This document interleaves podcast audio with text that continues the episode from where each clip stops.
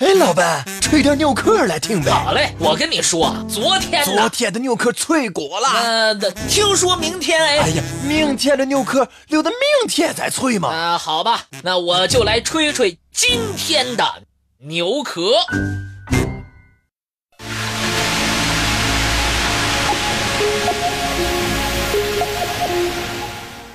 广阔深邃的太平洋海域。拥有无数新奇而又令人费解的秘密，形态各异的海怪们竟藏匿其中，披着神秘未知的生物面纱，和人类玩着诡异的捉迷藏和变身游戏。时而如章鱼般浮潜入海底，时而又似蛇颈龙复活重生，神出鬼没，来去无踪。令人难以琢磨，却又割舍不得。一八九六年深秋，在美国佛罗里达州大西岸沿岸省城市圣奥加斯廷，有人发现了一头大海怪。当时有两个人在海滨浴场骑自行车玩，偶然发现沙滩里露出了一些骨头，好像是什么动物的尸体。当地政府得到消息后，派人把这个神秘动物的尸体挖了出来。闻讯赶到的现场专家们发现，这只怪物以前并没有见过。它周身呈白色，有点像肥皂的形状，身体肥厚处出来细长的腕足状物。整体看上去，好像是一只庞大的章鱼。经过测量。怪物长大概二点五米，肥厚处大概七米，重量大概五到七吨。经过解剖之后，专家们发现怪物的组织纤维均匀结实，而且富有弹性，似乎和章鱼的某些特征相吻合。经过初步研究，有人认为这只怪物是一种特殊的脊椎动物，而不是章鱼。但是，有的专家坚持认为它是巨型章鱼，双方为此争论不休。不过，没有人能够再在海滩上找到证据，并且，就在专家们忙于确定它的身份时，这只怪兽的尸体已经慢慢腐烂掉了，甚至连骨架也不知去向。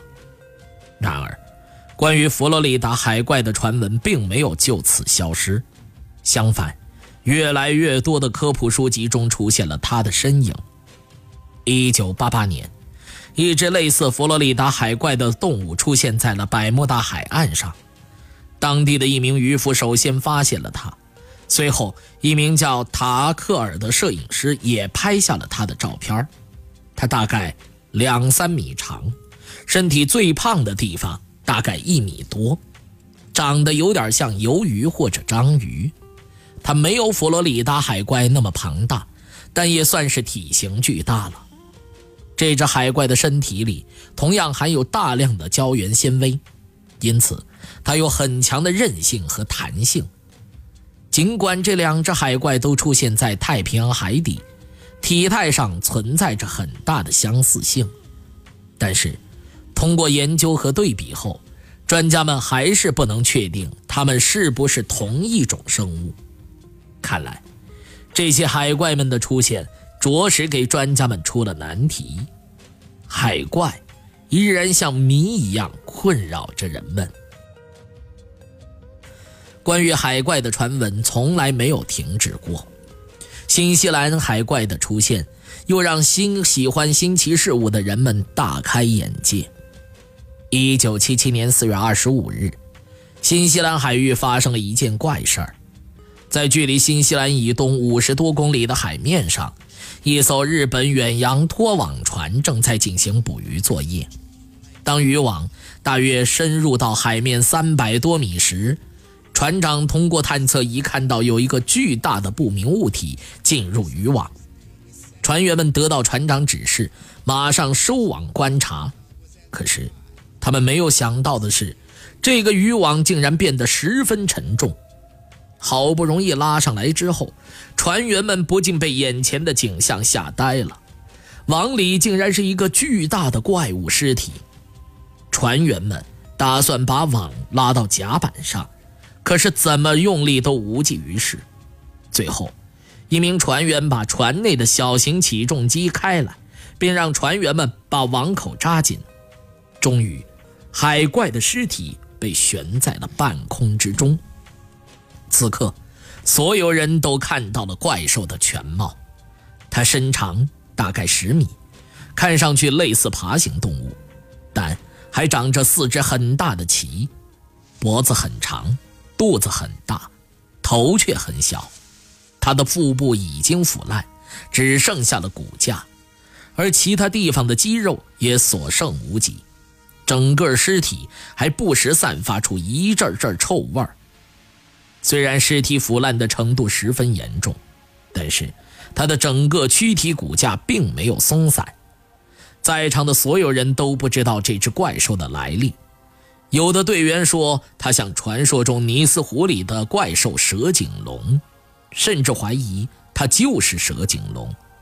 难道远古生物蛇颈龙真的在太平洋安家落户了吗？一时间，人们议论纷纷。此时，随船的摄影师石野道彦赶紧拍下了几张照片，并对这只怪兽的发现情况做了一个大致记录。船长听到消息后，马上来到甲板上，看到船员们不但没有收网，还在甲板上围观网中的一具腐烂的怪物尸体。想到捕鱼工作还没有完成，船长顿时火冒三丈。立即下令把尸体扔回到大海里去。